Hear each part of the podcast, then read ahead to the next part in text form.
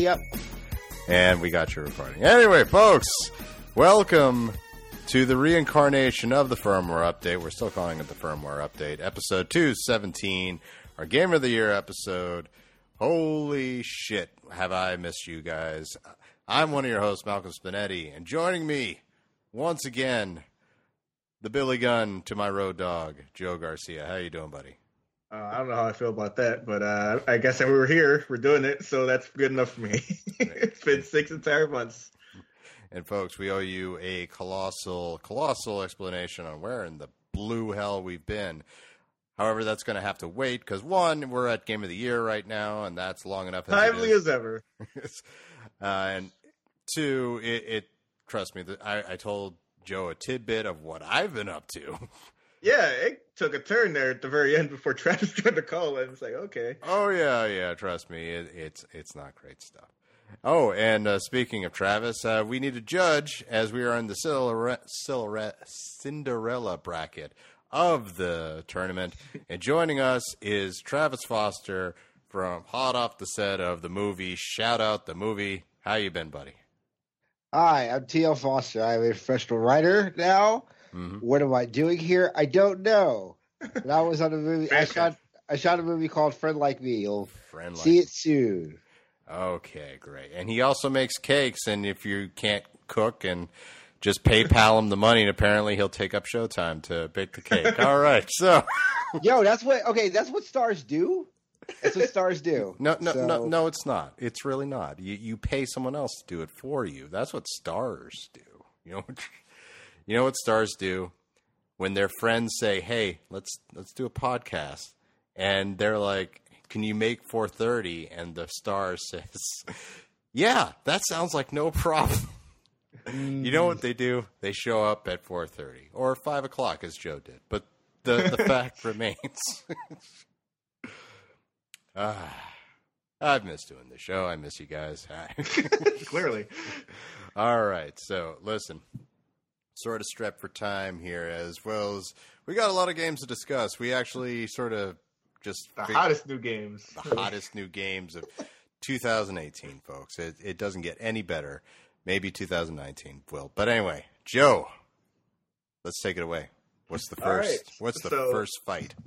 Well, as a refresher here, what we're doing is we've got a bracket. You know, we've got a tournament style bracket. There's going to be a big bracket with 15 games already waiting, with one final bracket spot about to be determined by this smaller bracket, where 8 kind of like fringe games that we like, but not enough to like firmly put on that main bracket. So what we're going to do is that we're going to go over these 8 games.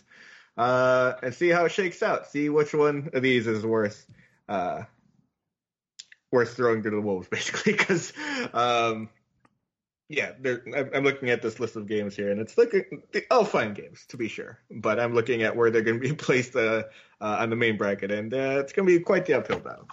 Indeed. Now, don't get me wrong; it has happened before. A Cinderella bracket winner has beaten the number one seed. I think at least once. In actual, well, not in our bracket. In actual basketball, it has happened. It only happened once, and that was with Virginia last year against... It just happened last year. Jesus Christ. Yeah, but I mean, that's the first time it happened. And it was Virginia, and now Virginia's the world champion. So what we're saying is when Tetris Effect loses to whatever, it will be the Tetris 99 will be the world champion. Nah, Tetris Effect should win easily, but... That's for the brackets to decide. So, Joe, is it too early for us to spoil what we gave the number one seed to? No, I mean, I will link to our brackets in the description of the show. Like, I'll upload them; they'll be there for everyone to download. You can download it now. Take a look as you listen to this. And the top seed for our bracket for the main bracket is the rebooted God of War. Man, okay. Are you? What a video game! Okay, so how's Tetris Effect not number one seed? Like, well, because I have to be diplomatic here, Travis. Oh, God! I've got to make something we can both agree on. I'm not the only host of this show, so I diplomatically placed Tetris Effect in the seventh seed, but don't worry. Wait, excuse me, what? Don't worry, it'll be fine. Just believe in the process, Trav. Just believe in the system. Okay. All right, it'll be fine. I'm sure it'll be fine. I already regret inviting Travis. Okay, moving on. Believe me, don't like Tetris Effect more than I do. All right, so which game? What's the first matchup here in this tournament? All right, so in our Cinderella bracket, the first matchup I've got drawn up here is Moonlighter, a fantastic little top-down dungeon crawler, kind of roguelike thing. Fantastic game. Up against Guacamelee 2. Sequel to one of my favorite games of the PS3 era. All right, so what do you guys think of Moonlighter, out of curiosity?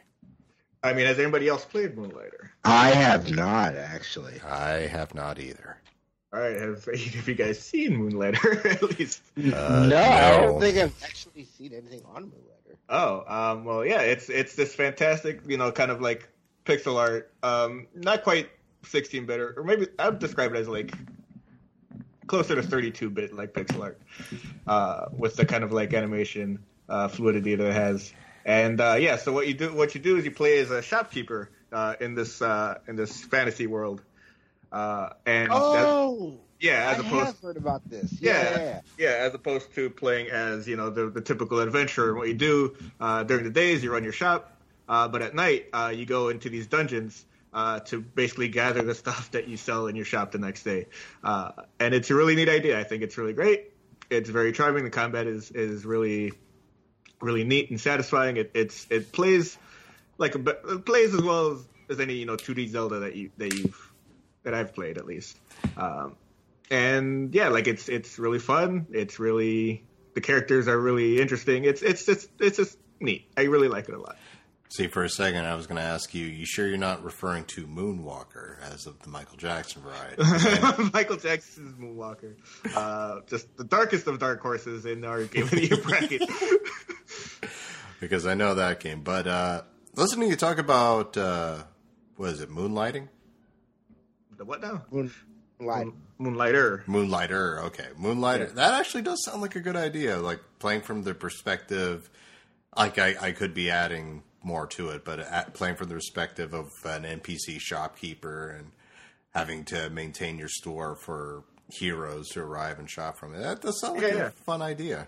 And it's extremely fun. Like as you progress through, through these dungeons, you use the money that you get from, to upgrade parts of the town as well. So you can buy like better weapons and better armor from the people that you basically hire to come into your town. Like, oh, you hired a blacksmith, you hired someone to make armor, someone to make potions. And that lets you get further and further into the dungeons to get more and more valuable stuff to sell. It's a really great gameplay loop. I thought it was extremely fun. And I enjoyed my time with that game a lot. Huh. Well, you've really sold me on this game. It's great, man. You should check it out. Yeah. So is it better or worse than more Guacamelee? Yeah, that's the question. Yeah. Did you guys play either Guacamelee? I played the first Guacamelee. I did not. I played Guacamelee 1. I did not play Guacamelee 2. Okay. Well, as much as I enjoyed Guacamelee 1, like I've played that game basically on every platform it's been released on. Like I've got all the achievements for it on Xbox. I've got the Platinum Trophy on the PS3 and the PS Vita version. So I love me some Guacamelee 1, and Guacamelee 2 is mostly really good. But it is basically just more Guacamelee. It doesn't lean as heavily into like a lot of people are kind of annoyed a little bit by the original's kind of like reliance on memes for its humor. I thought it was all right, but I can see where people would be like, eh.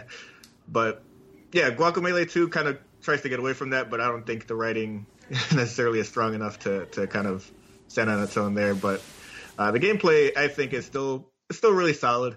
But just, I don't know, like after, I think I might have gotten my fill of Guacamelee with the first one because, like, I had no desire to kind of go back and 100% the game after I mainlined it. Which is a bummer because I love the hell out of Guacamelee 1 and kind of what it represents. Like this, like A, like I love Metroidvania games to begin with, and B, like to have like it being like wrestling themed and being lucha themed on top of that being a Hispanic dude, it's like, oh, this game is for me exclusively. What if, but you know, so I really wanted to love Guacamelee 2 a lot more than I did. A fine game, but just not, I don't know, not quite interesting enough for me to really sink my teeth into it. Wow, this is John Moxley on Talk Is Jericho, depressing right here. Like, I've been listening to you trumpet Guacamelee forever. It's kind of, it's a little heartbreaking to hear you say you weren't into this one too. I mean, it is what it is. I mean, you can't always replicate what's special about, you know, a certain game. So, I mean, like, I credit them for trying. It's not like the game is bad or anything. It's just more Guacamelee. Like, it's fine. Like, it's fine that it's not like the best game I've ever played. Like, it's still a really good game. It's just not. It's just not as special. I just think it was a year of Metroidvanias. Like, I'm looking at your bracket. We're gonna talk about another one that I actually had on my top 10 games of the year. Like, it was just a large year of Metroidvanias, and I think it was also at that weird time when I think this came out, a game we're gonna talk about later, and then another Metroidvania all came out within the same week. So I just don't know if it was just – I don't know if it was smart for Guacamelee. Like, it wasn't doing anything different that wasn't in the original Guacamelee for it to kind of stand out. I just don't – like, out Moon – I almost said Moonwalker. Look at me. I was saying, Moonlighter, like, to me, that sounds like a more interesting game, like, from what I've heard about it. And like when I looked at it, I was like, "Oh yeah, I have heard about this game." Like, then just more Guacamelee, unfortunately. But that's just my thoughts on it. Yeah, I mean, that's basically where I fall on it. Is that, you know, like Guacamelee 2, you know, it's a fine game again. It's just, you know, more of the thing that I loved before, but just not as special or interesting the second time around. Versus this thing that kind of, you know, like, I wouldn't say like it completely revolutionizes, you know, like dungeon crawlers or like roguelikes or anything like that. But, you know, like, it's just enough of a twist on those formulas for it to be, and, you know, between the music and the visual style as well, you know, all that stuff, you know, really lends itself to like, yeah, this is a game that I think most people would enjoy if they gave it a chance. So that's where I fall on that. Wow. So sounds like we've got one game that's more of the same versus a game with a very unique concept. And it sounds like we're picking Moonlighting. Yeah, I've already written it into my bracket. Okay. All right. Well, congratulations to that one there. Is it on PSN? Yes. Yeah, it's basically everywhere. I looked it up. It's on literally every platform. Oh. Yeah. So if you want to get it on Switch, it's fine there. It's, if you want to get it on PS4, Xbox, PC, whatever you feel like. On Mac, because it's on iOS. Oh, on your Macintosh computer. Oh, that's the next level right there. All right. All right. Well, moving on. What's the next matchup? All right. Next matchup I've got here is kind of a surprise release because it wasn't. Because the game that it's based on isn't even out yet. Like, Bloodstained: Curse of the Moon, which kind of what's the other Bloodstained game that was kickstarted like a million years ago? It's it comes out this year. Let me actually look up the title. Yeah, like in a month. Like, it's finally coming out very soon. Oh, and it looks so good. It does look great. It does, but they're like, "Hey, that game's out, and that game might be a while. So here's this other game that we made in the meantime." It's like Bloodstained Ritual of Night. Yes, there you go. Ritual of the Night. Yeah, so that's the one side of this matchup. And then the other one, a game that I really, really wanted to play but just never got the chance to. It's Octopath Traveler. Ooh, okay. Well, I've got a clear favorite in this one, my friends. Okay. As me and the wife, you know, it's not often that we get on the same page when it comes to a video game, but we drove headfirst into Octopath Traveler. Mm. Now, just a little quick backstory. This was made by some people who worked on various Final Fantasy titles.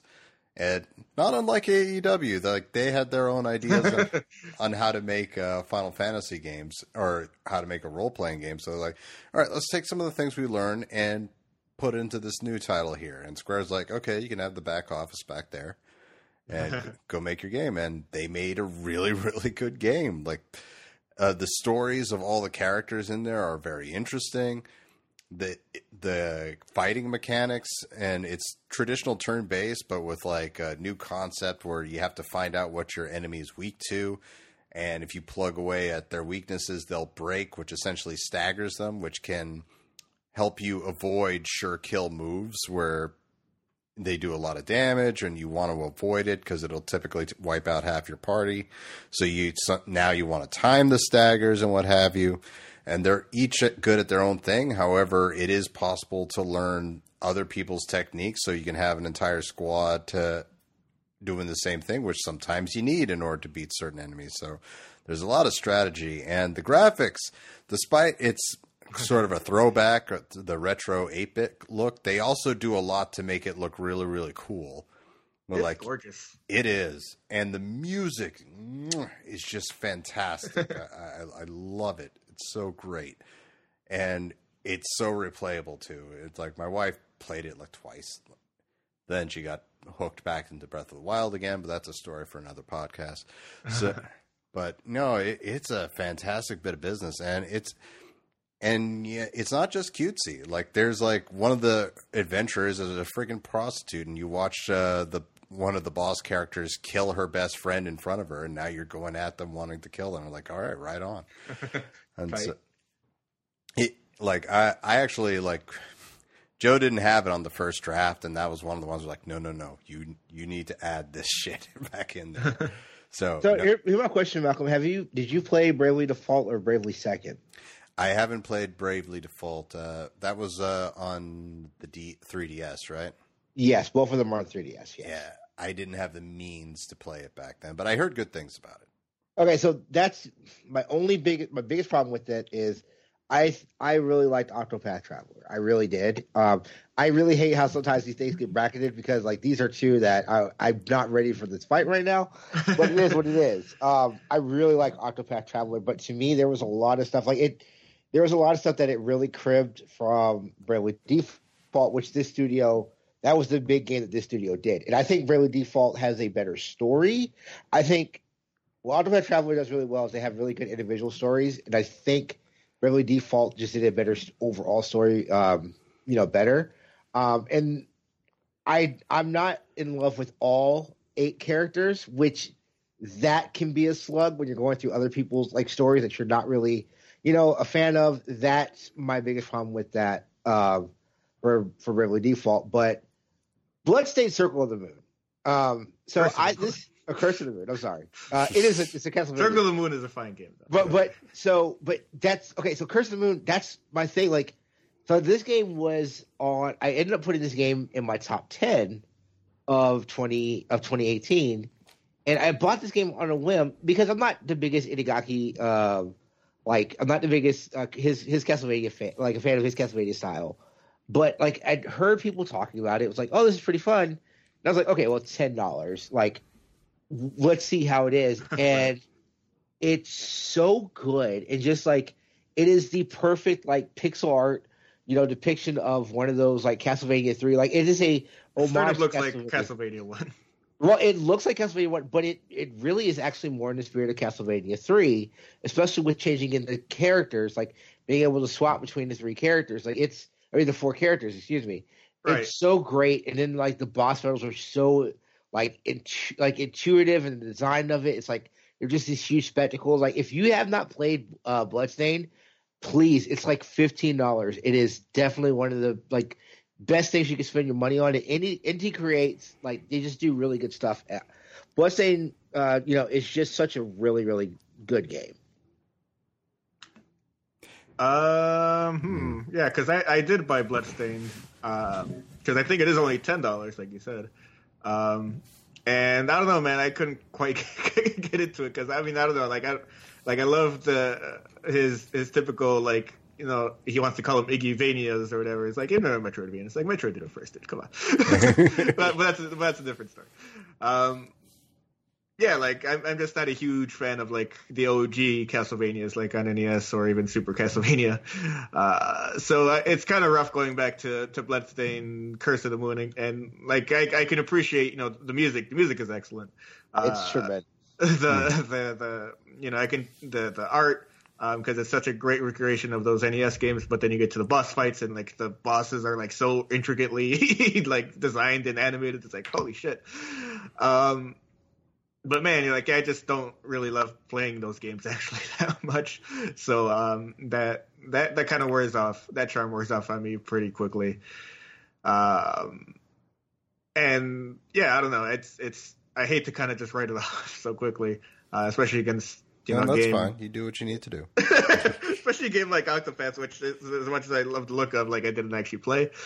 But yeah, if I were to pick one of these two, like it would probably be Octopath. Hooray. And don't feel too bad. Castlevania 3 did Bloodstained better anyway. Anyway, moving on. No, it didn't. No, it didn't. Speaking of bad, two bad games. Let's talk about it. Let's talk about the two worst games of this whole bracket. Objectively, two bad games. Let's go. Oh, man. All right. One objectively bad game and one bad. They're both bad. Not great. Upon reflection, maybe not amazing, but I had a way better time with A Way Out than I did with Detroit Become Human, which is the next two games in this bracket. Was Travis saying both objectively bad games? Yes. In what context? You don't like the guy who made the game? That's what I have to deal with Joe. I think Detroit is one of the worst written games of all time, and when you're making one of those movie games, it better be written really well. The game's story is the worst story. It probably not the worst story of video games, no, because there have been other David Cage games, but it is easily one of the worst stories of 2018 in a year that should have had some of the dumber stories. Like that game. The main conceit of it is, hey, man, isn't racism bad? What if we had bad robots, though? It's really, really not great. A Way Out is a little bit better. I think the story is still really hokey and dumb. I think the co-op mechanic is really fun. But, yeah, they're both objectively bad games. Well, I will say that I enjoyed my time with The Way Out. I played through that game in like two sittings with my best friend, and yeah, like the writing is hokey, like you said. It's not super creative, but where it really shines is that co-op gameplay. Like we had a lot of fun doing all the goofy like partner stuff in that game, and you know like. It has a lot of great ideas. Like it's like, all right, like there'll be sequences where it's like, all right, you're like when you're controlling one character over here, while the other guy is like in a cutscene, and it's like and it like you both see the same screen basically at the same time. Like there's no way to play this game like single player. Like it's purely a co-op game, whether it's couch co-op or online, and you both have the same view of what's going on basically. Like, and I think that's really neat. Like I think it's really novel, and I think even as hokey as and like telegraphed as the ending actually is, like what happens there, that's still a really neat idea. Like once, like just from a gameplay perspective, it's like, okay, cool. This is yeah. So basically what the story is like, oh, it's two prisoners busting out of prison. But hey, it turns like, oh, I mean, I'll probably just spoil this game now. Like, hey, it turns out one of them is a cop or whatever. You're getting revenge on the other one for having killed his partner or something goofy. Oh, Thanks for saving me $30, buddy. Nice. And it all comes down to a head at there, and like all of a sudden you guys are on this rooftop, and it becomes a 1v1 death match. It's like, holy shit, what the fuck? So double track. The screen just splits in half, and it's like, oh, like it's really cool. I think that is really cool, and I think it's worth playing through that for that. Even as the story is completely predictable and corny, like that's fine. But at least it has a lot going for it gameplay wise, I think. All right, so a few things here. Travis calling Detroit the worst story of 2018. Go buy The Quiet Man and get back to me on that, okay? You need to have actual dialogue for there to be a story. I don't believe that game has a story. Rob Hardcore, and that's the only reason why it's not the worst game of 2018. Okay. First of all, that is as dumb as I can't make it because I'm baking a crumb cake. Secondly, you're like, All right, how many games do we have that have no dialogue? I mean, friggin' A, look at Limbo and Inside, and those have good stories there that you can pick up. I'm just saying that A Quiet Man, you cannot say that the story is bad because you haven't heard the story. I actually have. I actually have. And he's saying that you literally can't hear the game. I know you can't hear the game, but it's still a silly cop-up. So. Look, I'm... All right. No, I also legitimately think there are really bad story beats in Detroit Become Human. Like I think there's legitimately bad story beats. I don't think this game's premise about racism, I don't think it actually hits, and I think it's like when it's laughably bad, it's laughably bad. Like the bus scene, like alone is like it was memed as soon as she was like, "There's no way that they had like it." So I played it because like I'm also playing the zombie game that came out this year, Days Gone, right? Days Gone. Okay. And Days Gone has that meme where the chick was like talking about her ring or whatever, like or talking about like I hope you ride me like the motorcycle. It's like okay, that's the dumbest. Ride me as hard as you ride your motorcycle. But it like the story actually in the game builds that moment up. Like it's not something that's just like out of context. Right, out of context, it's stupid as hell. But like right. I'm sure there's some like in context, I'm sure it's not terrible.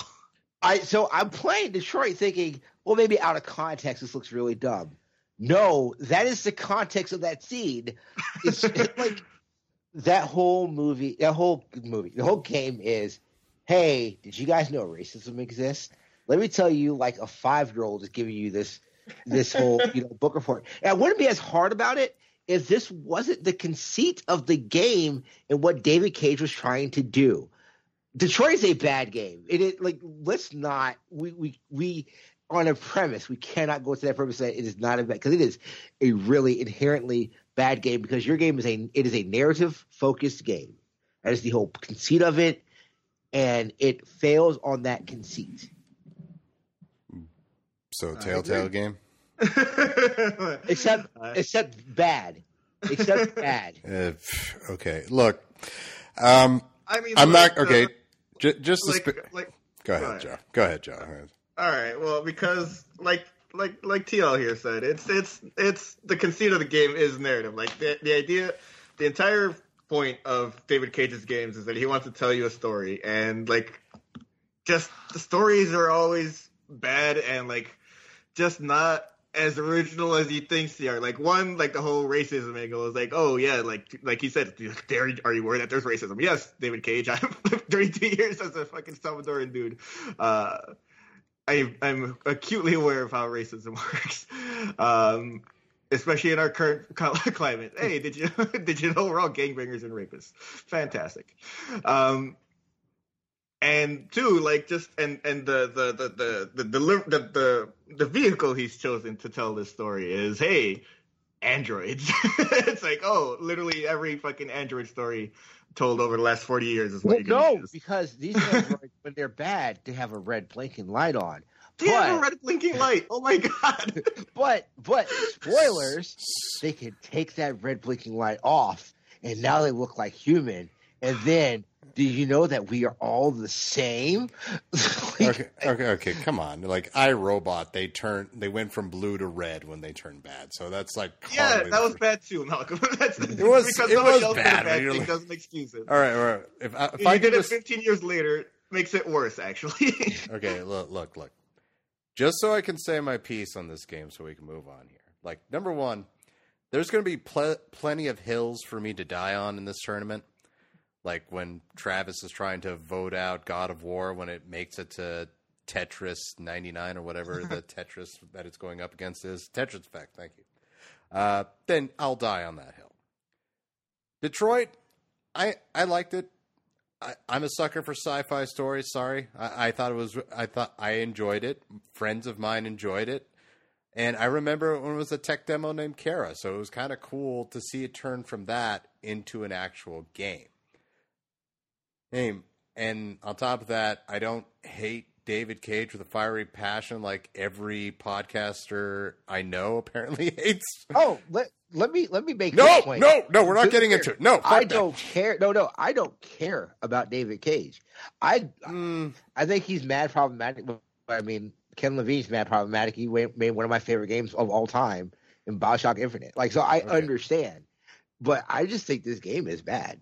It doesn't matter about David Cage. I think it's a bad game. And like, I would love for one of these Quantic Dream games to be good for once, because like they're always gorgeous. Like seeing this thing on my PS4 Pro is like Jesus. Like all right, like he's like they're squeezing out everything they can on a purely like graphical level.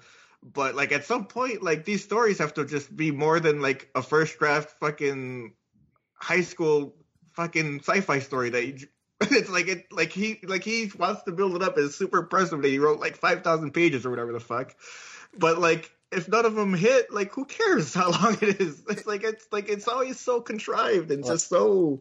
I will give you this: it does feel like Cage just wants to make a movie, and like he should make a movie. It'd be so much easier for him to make a movie, and like we could all just stop pretending that. These things are important when they're not because they have nothing to say. And you won't need to make 3 million writers that can edit his shit.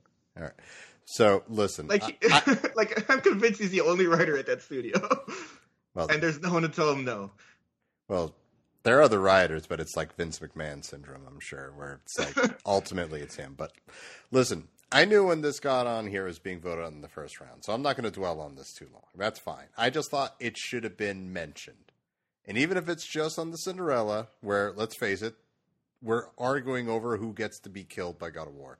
But at the end of the day, I thought it deserved to be mentioned. It's mentioned, and I think we can agree it's voted out. Yes, we can definitely agree on all of those points. All right. So that being said, moving on, Joe, what's the next match? Oh, man. You okay, buddy? You need to take a break? Yeah, no, we gotta get to this. All right, so next matchup, two very different games here. Probably the two most like mismatched games, just stylistically out of this whole bracket, and that's what's Fist of the North Star? God, what's the rest? What's the rest of that game called? We don't need to mention it because just get Fist of the North Star in the next bracket. Versus Shadow of the Tomb Raider. One game I've completed, one game I've only played a demo for. I will say, because it will not go past, I'm like, this is just a very lukewarm. Lost Paradise. I really enjoyed Shadow of the Tomb Raider for what I saw. I watched someone play it, did not play it. I feel like that is the actual real win for me. I haven't seen anything of Fist of the North Star, but I have a feeling it will win. And that's fine. I have no dog in the fight. I just want to say, Shadow of the Tomb Raider. That's how you get a mention. I think there are some problems with that game, but I think overall I enjoyed the time with it. So, Shadow of the Tomb Raider. Yeah, I will also give Shadow of the Tomb Raider some props here. I mean, I thought on the end of the day, it's a very cool trilogy. I thought they did some really interesting stuff with it. That being said, my favorite gaming studio, Yakuza Studios, and I was nervous. Because, they're going outside the comfort zone, and that comfort zone is called Yakuza games. So I was curious how they would do with let alone a property like Fist of the North. Yeah, I was afraid that it would go the Platinum Games route, where their original stuff is like incredible, but anytime you give them a license, it's like But little did we know that it made so much fucking sense for this gaming studio to do this game. It is kind of ridiculous. And I'll say this up front right now. Like, this game is the only exposure I've ever had to Fist of the North Star as a property, even though, like, I know this manga/anime has been around for, like, what, like, damn near 40 years at this point? Oh, really? 1984. Yeah. Yeah, so 35 years. Like, I think one of the first anime movies I watched when I was, 5 or 4 was Fist of the North Star. So, yeah, it's been around forever. But, yeah, everything you see in that game, that's Fist of the North Star. Like, people exploding, Kensho just killing people. Man, you blow up so many dudes even in just a fucking demo. It's crazy. It's wonderful, is what you mean. It is John Cena's favorite anime. I believe it. Wait, John Cena? Really? Yeah, he's said it in multiple interviews. His favorite movie of all time is Fist of the North Star. He's showing us the Make-A-Wish kids. Get out of here. Hey, sorry about the cancer. You want to watch an anime? I could see him saying that. Man. But you know, that being said, you know, they really hit it out of the park, and it's one of the big reasons. Granted, it's kind of closer to their comfort zone, but why I'm looking forward to Judgment so much. You know, hopefully, if no other actors takes cocaine or anything like that in any. Man, that's. What a fucking wild story that is, but that's for a totally different conversation. Oh God! But anyway, I'm gonna just throw it out there. My vote goes with Fist of the North Star. Okay. Let me see. Let me just talk because I'm not even sure, honestly. Yeah. So, talk it out some more. I'm just gonna talk it out loud. So I'm just gonna talk it loud, and we'll see where I end up at the end. Yeah. I was just like, obviously. I'll make you have to make a decision. I'm gonna vote for Tomb Raider on the fact that I have not played Fist of the North Star. And I enjoyed my time with Tomb Raider. Yeah, I will just say to you that Fist of the North Star has a demo up. It's about like half an hour long. You can check it out if you want. Yeah. It gives you what you need to know about the game, pretty much. Yeah. But yeah, like I played through Shadow of the Tomb Raider, and you know, like I enjoyed those. Well, I mean, I guess they're not the actual first two, but you know, for the trilogy, obviously, the first two Tomb Raiders, and I love those games a lot. Like I played those games. And, you know, I thought, you know, the direction that they went was incredible. And, you know, there's obviously a continuation of that. But, you know, I kind of felt like I was playing that game kind of on autopilot. I played through that game pretty recently, and I couldn't tell you what actually happens by the end of it. All I remember is that, you know, Lara kind of comes through fucking, I guess, what is it, Cozumel at first. Then she ends up in Peru and kind of just fucks up all these natives. These indigenous people's entire shit, and basically calls, yeah. And basically everything that happens is like completely 100% her fault. And it's like okay, and of course she's the person that has to save everybody. It's like all right, this is a really weird. What a weird game! What a weird story you're trying to tell here, Tomb Raider, as a Hispanic dude. But whatever, the gameplay is fine for what it is, and I just feel like they didn't really. I don't know. Like, I guess I shouldn't expect them to like rewrite what they've been doing with those last two Tomb Raider games, but I just didn't feel like they're. I don't know. I guess it's kind of like this Guacamelee syndrome where it's like, yeah, I've kind of done this a lot already, and the story that you're telling around it just doesn't compel me enough to really be excited about it. But you know, it's again like Guacamelee. Like it's a good game. Like it's not bad at all. Like it looks incredible, especially on Xbox One X where I played it. And it's like you know, they've got like an unlocked frame, like a 60 frames version and a 4K version, and you can just switch between them seamlessly without having to like restart the game completely. Like it's really like it's just a rock solid ass game. Whereas Fist of the North Star, you know, like it's just like I've. Like, within the last year, like, I played through, like, 4 Yakuza games, having never played them before. Like, and I think those games are fucking incredible. So to play this game and to kind of find that formula in it as well. Like, it's literally a Yakuza game with a fucking Fist of the North Star skin slapped on top of it. And you can take that however you will. Like, either that's super contrived or you think that's really great. I'm kind of lean more towards pretty great. But... yeah, I don't know. Like, I feel like that formula is kind of better suited to those Yakuza games than to this anime, but I don't know. I feel like I haven't really convinced myself one way or the other here. To me, objectively, it sounds like you're leaning more Fist of the North Star. Like honestly, like, what did you have more fun playing? I mean, like I said, I only played the demo for Fist of the North Star, so I don't feel like I've got, like, a whole lot to, like, authoritatively say. On Fist of the North Star, because that demo isn't super long. Like it, like there is this weird, like they show off like this weird like driving element that I don't know if I would enjoy it as well. Yeah, I mean, so that's the thing about Fist of the North Star. It is just Mad Max, like not the game itself, but like the anime is literally just. Yeah, because that game isn't great. which is why Rage is not doing so well right now. But yeah, no, I mean, Fist of the North Star, like I said, as an anime, if we're talking about from the anime property, I've just never, it's a before my time thing, so I've just never really kind of got into it. So I'm doing like the Yano shrug right now. You know.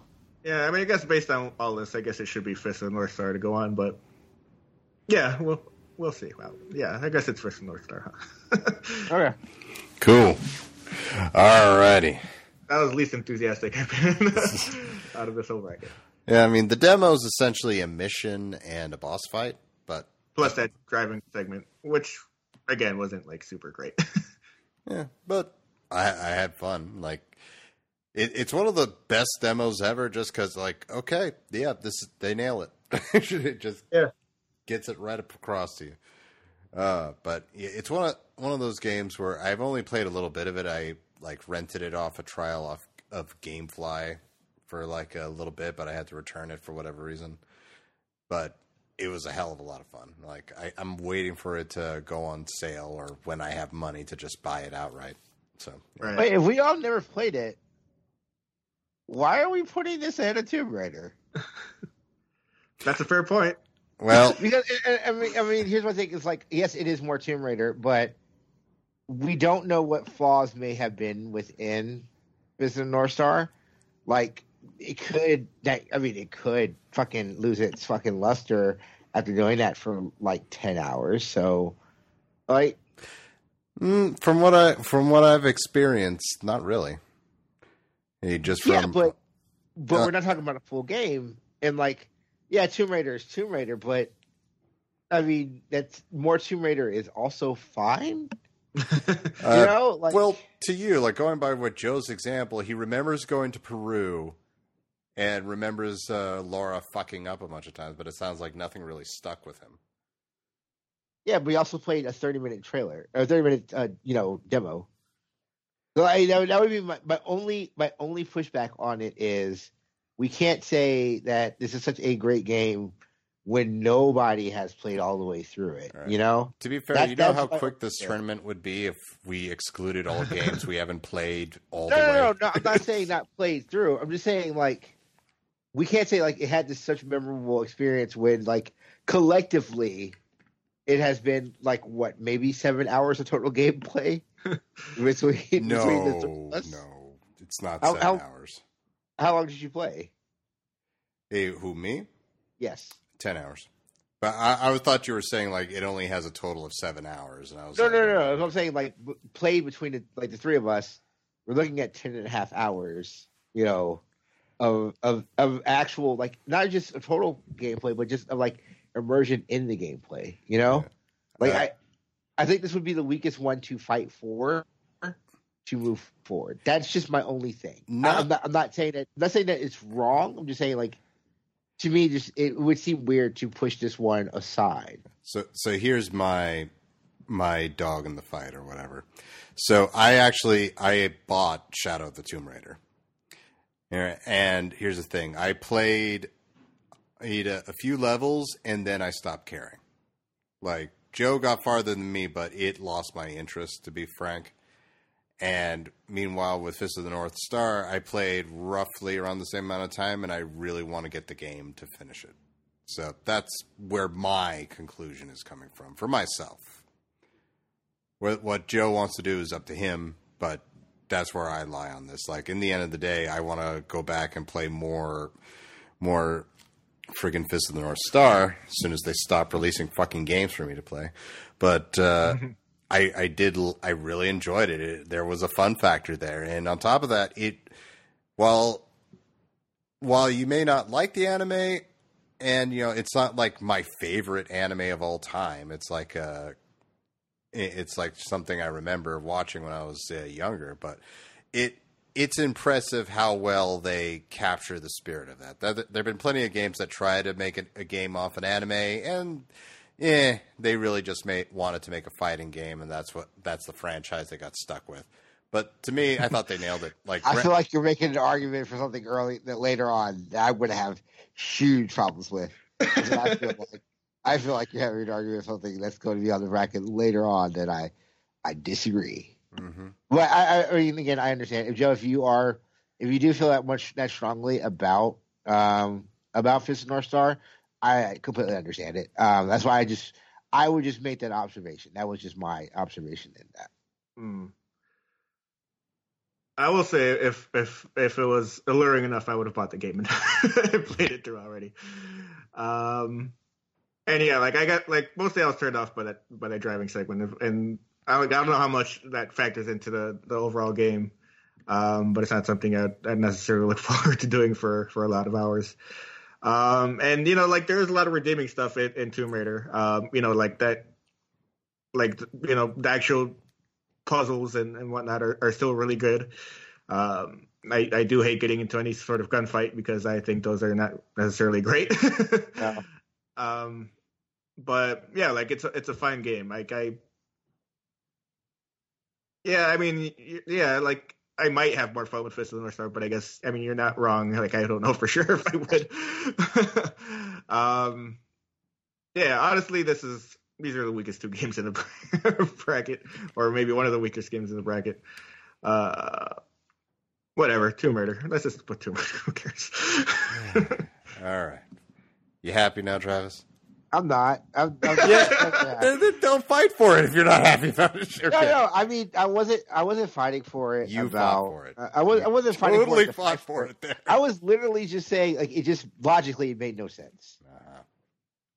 All right, so Joe, we're on the final game, or was that the final matchup there? You know, it's only four matchups.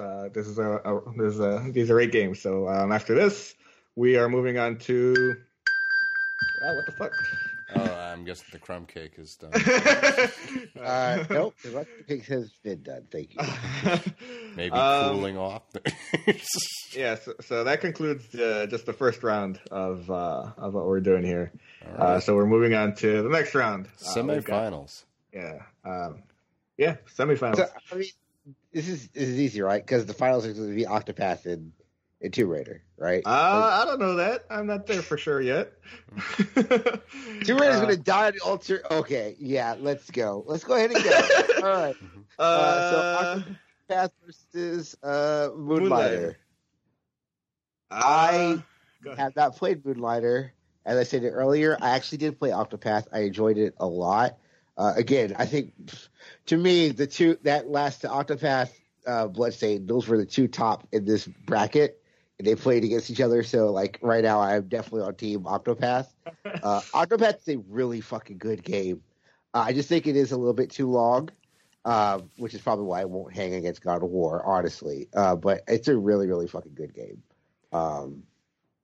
Yeah, I haven't played Moonlighter, and that sucks because I really do want to play it. It seems really interesting, but I love Octopath a lot. I will say that Joe really sold me on Moonlighter with this conversation. So I do want to look into it afterwards. Yeah, I'm the inverse of Travis here, where it's like I did not play Octopath, but I loved when I played Moonlighter. But go ahead. Actually, it's probably better you get your opinion out here. I mean, like, yeah. I mean, because Octopath seems like such a great game. Like, I don't want to say anything disparaging about it because, like, it's like I haven't played it and it looks really good from what I've seen and heard. But like from what I've played a ton of Moonlighter, like, and there were like there aren't really any weak points to it along the way. Like, it doesn't really, you know, the game is paced really well. Like, you don't have to go more than a few trips through each dungeon to get to the end boss at the end of it. And, you know, that gameplay loop is so satisfying, you know, opening the store during the day and, you know, plunging for loot at night. Whereas, you know, like Octopath seems like it's like TL just said, like it seems maybe a little bloated, like 8 characters to play through sounds like a lot. And that's kind of like one of the things that kind of keeps me from going and getting that game and checking it out fully. But that's really all I can say about Octopath really. So go ahead there. All right. Well, obviously my vote going with the Travis theorem of, you know, go with the one that you played. Moonlighter, I will say it I like the concept and the idea of it, but Jesus Christ, did I play a lot of Octopath Traveler, and was I emotionally invested? Like, I remember, it started with the demo. Like, in my D&D group is where I first heard of it, really. Like, I heard about it, and then my DM was talking about how good it is and how much they nail things. So there's a demo out, which if you have the Switch, you can download the demo and try it out if you're on the edge about it. So I played it, and it's a really, really good demo because there's a really awesome weapon that you can get in the game through the demo. And then if you get the game, it comes over with you. And on top of that, you could try out like pretty much every story, which is what I did. I played the demo like 8 times just so I could play as everybody. And I was enjoying it so much, I was taking pictures of the TV screen and texting them to Sandra, my wife. They just like, oh my God, this game is so interesting and cool. Like, I would take like little shots of stuff I found funny, serious moments. Then she got into it, and then we were both playing. I was like, fuck it, I'm going to get it off Amazon while I can. And this is back when I had that cool discount that disappeared for Prime members, but I got it, we played it, and we were actually like comparing our playthroughs. Like, I would find an area she hadn't, and I would show her where to find it. She would find a place I hadn't heard of before. She'd tell me how to find it. It kind of reminded me of Zelda in that respect. And I just had a tremendous amount of fun. Like, if you haven't played it, it's one of the lesser known.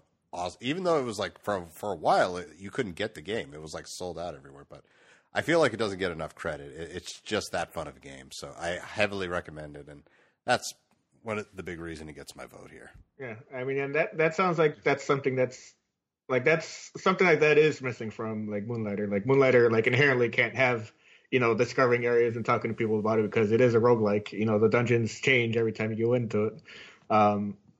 And, you know, as you power up your armor and your weapons, it gets easier to get to the end of it. But, you know, you're never seeing the same thing twice, and you know that's fine. Like, that's like, there's a lot of fun to be had with that, but there is something also to be said with like discovering cool shit and being able to share that with people, and you know, checking it out yourself. And yeah, as much as I love Moonlighter, out of this entire list of 8 games, it's my favorite game on here. But I've got no problem with Octopath kind of going over it. Y'all already killed my favorite game on here, so which game? So was that's that? Fine. I was Bloodstained. Oh, that was Detroit. Detroit. Yeah, well, yeah. It's like every soul up until Dark Souls 3. Like, every Souls game that was on this tournament would be voted out in the first round, and it sucked for me. One of them made into the second round one time. No, Dark Souls 3. I think I may have contributed to that, and I don't feel bad about it. Yeah. I don't feel bad about it. Bloodstained is a better Souls game anyway. Well, it could be. Yeah, Bloodstained, but Bloodborne? Bloodborne. That's the name of the game. Okay. All right, so let's go to the last semifinal here. And what is it again, Joe? That is A Way Out versus Tomb Raider. Well, you guys discuss it then, because I played neither game. Fantastic. Awesome. Okay. Oh, wait. No. I played Tomb Raider, so... So, Tomb Raider's going to lose because you did not care for Tomb Raider. But here's my thing. My initial premise, initially, Tomb Raider, again, it's not a great game. I'll give you that. It is very boring, especially when you're actually dealing with the lore story guy. Like, you even know what, like, the big, like, the dude who is, I think he's Hispanic, but he also looks like he may be Samoan. Oh. His deal is? No. I think he's... I don't know what that guy's deal is. It's like, actually. Okay, did they hook up at any time? Because he gets around Latin America pretty easily. Right. But that dude looks like he's Samoan. Yeah, or like some kind of Pacific Islander. Like, I don't know the guy's deal. I kind of thought he was Samoan, to be honest. A perfectly fun character, perfectly nice guy, but I have no idea what his deal is. Yeah. So, I mean, I get it. But, man... A Way Out's fucking, like, it's so fucking corny. And the only thing that's fun is playing with your friends. Like, it literally is, if you're not playing with your friend, you're playing a game Well, I mean, it is impossible to play with anyone you don't know. Like, there's no, like, random matchmaking to play through, like, way out. You have to invite... It is purely an experience that you can only have with, like, people that you know. Right. One way or another. And that's fine. And that works. But if you actually look at it objectively, you're like, man, this is fucking stupid. So, my vote is for Tomb Raider. I understand if A Way Out wins. Because I already... Like, Tomb Raider was a hard fight anyway. So I'm okay with it. I just think Tomb Raider is a very fine game, and I think in 4 years when they do the Tomb Raider 8K edition, and everyone plays through, everyone's like, "Oh, this game was fine," and that's going to be the legacy of that game. Yeah, it's funny that you say that because I remember rebuying the first the reboot of Tomb Raider when I got the PS4. And then waiting patiently for the sequel that began as an exclusive on Xbox to show up on PS4, and I played them through okay. So, and, oh, by the way, the guy's name is Jonah. By the way, that doesn't help. Yeah, the imposing Samoan guy. Yeah, but that could also be like it's a biblical name, so that could be a Samoan guy, or it could be like a dude from a Hispanic country, like. It's a. I don't know. I have no idea. Okay, I wasn't trying to help you figure out his ethnicity, motherfucker. I was just saying that's what his name was. And you know what? I refuse to look it up beyond that. Beyond this, I'm just gonna let that float in the ether, and one day we'll find out definitively. But it's not. What if it's like just like some white guy with a really deep tan? I'll be very upset. All right, so Joe, where are you voting? Man, like, A Way Out is corny as hell. Like, after I played that game, as soon as I played that game, I was like, man, that game to me was like, that was really fun. That was really good. But, you know, over time, this was months ago by this point. Like, damn near a year ago. And, you know, like, reflecting on it, it's like, yeah, all of that writing was pretty hokey, pretty hack, if anything. And really, the game... really doesn't work without it being a co-op game. Like that, playing through that stuff is really neat. But like without that co-op conceit, the game is nothing. The game would be nothing. And look, Malcolm, you said David Cage earlier, but I was going to take a shot at a creator. It'd be the motherfucker who came on stage talking about, oh, fuck the Oscars. And then you write this garbage. Hey man, but he wrote Brothers, and that was pretty good. He did write Brothers. He does have one good thing under his belt, which is something David Cage absolutely cannot say. So I'm kind of torn with Fahrenheit this. Is fine. Fahrenheit is fine. The opening of Fahrenheit is fine, and then it becomes absolutely not fine at all immediately after that. It's like I will give the creator credit for that "fuck the Oscars" comment. It was fun. It was memorable. Like, he was one of the most memorable things on that show. Like, I mean, I don't disagree with his sentiment. So, faced with a conundrum here. Because, like, on the one hand, I really only played Tomb Raider, so it makes more logical sense for me to vote that. However... But if you didn't like it, like, I understand you voting for A Way Out. Mm. But then, like, I know little to nothing about A Way Out aside from what Joe said, so I don't really have a dog in that fight either. Aside from it may upset Travis, you know, and Mr. Cake Man over here. Cake Boss. It won't.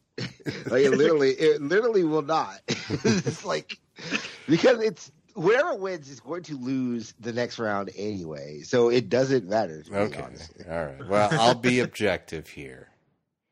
And I'll go with the game that I actually played. And I played a good chunk of it, and that was Tomb Raider. So I'll go with that. Okay. Sorry, Joe. I guess I didn't say it out loud. Talking through it, the answer is Tomb Raider. It's a sweep. It's unanimous. Like, it's not a 2-1 split here. It is pretty unanimous after all this. Way to make my vote feel. But I will say, if you can come across a copy of A Way Out for very little to no price, if it shows up on PS Plus or whatever, or you find it for like $5, I think it's worth playing through with someone. Yes. Get beers. Yeah, especially, you know, if you can do it on the couch, even better. Yeah. But yeah, like I'm like I can't sit here and say yes, you should plunk down $30 for A Way Out. I can't do that in good conscience. Oh, by the way, speaking of little to no, Moonlighter is on sale for $9.99 on the PS4 digital store. So there you go. You should absolutely do that. Yeah. If you've I will have that on Friday. Same here. The sale will be on through June 6th, so you're good. Yeah. All right. So that brings us to the nitty-gritty. Alpha versus Omega. I don't know how nitty-gritty we actually have to get here between Octopath and Shadow of the Tomb Raider. Like, you guys both clearly love Octopath. We are going to break down each game. Nobody loves Tomb Raider. Yeah, no, it's Octopath in a walk. There's no fight here. No, we got to be objective and talk about both games for 3 hours each here. Here's what I think is happening, Joe. I think Malcolm wants Tomb Raider to win against Octopath because we don't have to do Octopath versus God of War. Okay. Spoiler, no, he doesn't. So you're saying, that he'd rather – the game he loves is the game he's going to – fight against. Yeah, that's really good. Yeah, spoiler. I'm going to vote for Octopath Traveler, and that's fine. And all right. Well, that's it. Yeah, it's a unanimous. Malcolm's just being an ass and trying to extend this show longer than it has to. But yeah, so I'll take that, and I will accept the award on Octopath Traveler's behalf. Thank you so much. It means a lot to. Oh, what is Kratos doing with that axe there? Anyway, so. All right. Well, congratulations to Octopath Traveler. I was not expecting Octopath to win this one, to be honest. I kind of was. Like when I looked at the bracket, it was Octopath or Bloodstained. Honestly, I really thought that would be it. Yeah. Usually, games that I really have a passionate connection for usually don't do well in these tournaments. So I was sort of coming in dreading the worst. So. Or are you afraid of God of War? Don't worry, Tetris Effect is on the other side of the racket. Oh. Not an accident. All right. So literally, it's coming down to the one game that Joe likes more than Tetris Effect, isn't it? On that side, if there is one. You're not wrong. All right. Well, with that. And once again, Travis, in all due seriousness, thank you so much for joining us today. It means a lot. It's been forever since we've had you on the show, now that I think about it. I know, right? It's not like I don't have other shows that you guys could definitely come on at all the time. Or that I didn't invite. I invited Joe to be on my movie set. Yeah, I was there. Like, I'm happy to Joe's in the movie. I'm happy to support TL's movie because, 99% of that sentiment comes from it being, hey, he wrote a whole ass movie and it was really good. Like, it's a really good thing he wrote. And 1% of that is me supporting it because I'm in the movie as well. So I mean, on one hand, I'm super proud of my friends. I love my friends. So that's 99% of that, and then 1% pure selfishness. I'm in it. So please look at it. Yeah, I assume my invite to the set was lost in the mail then. Did you have time to fly to LA in March? That's not the point here. It's the courtesy. It's like, hey, would you like to be on my multi-million-dollar movie? I could have made time. You know. By the way, Travis, tell us again the name of that awesome movie that you're in. The movie I wrote. It was directed by Aziz Touajeri. It's called A Friend Like Me. Is it a spinoff of Toy Story? No. It's just... Not even a little bit. Anyway, I also do a podcast called P&B. We've been doing it for almost 10 years now. Oh, congratulations, man. Seriously. Yeah. You go over to our Patreon, patreon.com/P&B. You know, Chuckles, we do like literally 4 podcasts. We do P&B proper. We do Grind Forever, which is our RPG show. Talk about different games and RPGs. We do Level Select, where we talk about different levels of video games. We do a role-playing podcast called After Alpha. We do a lot, and you get it all for like $4. So you can't beat that. Well, maybe one day me and Joe, we will come down to the show, and we'll be sure to start making breakfast as the show is starting to record. Thank you. Hey, I fell asleep doing P&B, so be glad I was just making a cake. Okay, rewind. Real talk. You fell asleep while podcasting? Dude, I'm like, I work a lot, and I was exhausted, and I fell asleep through multiple podcasts. It concerns me you say that with pride. I'm saying, like, at least I was awake. That's all right. What I think. Okay, well, I guess we'll take the victory there. Okay. Well, appreciate you staying awake for our podcast. It means a lot there, Travis. Do you have a Twitter? Yeah, I actually have two. So, okay, let's, because we haven't talked about this in a while. Nope. Let's talk about this. So, Twitter is bad, and I lost my Twitter name a long time ago because I called myself Whiny Baby Nintendo. And Twitter was like, I think this is hacked. And I was like, well, can I recover it? No. So I've been going by TravisLFoster on Twitter for such a long time, like 2 years now. Okay. Literally a month ago, I got Turbo Bison back. I reached out to Twitter. I was like, yo, what the fuck are you guys doing? And they're like, oh, you're right. Why did we lock this account? So I have Turbo Bison back. So explain to me what you're actually doing with both Twitter accounts, because I have no clue. I have no idea. Sometimes I'll see Turbo Bison posts. Sometimes I'll see Travis L. Foster posts. So I'm like, what will be my primary? I want Travis L. Foster to be my primary because honestly, I built that brand now. I've done like Leisure Time stuff. So I've done like real deal, like big podcast stuff on that brand. However, Turbo Bison has more followers.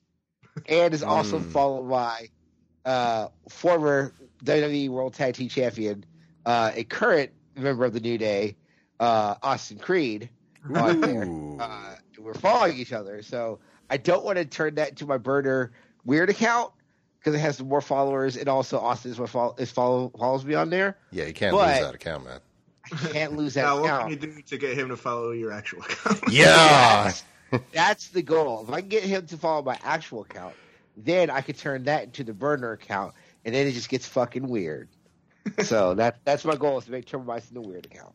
All right, you do me a favor. If you ever have Xavier Woods on the show, you invite me.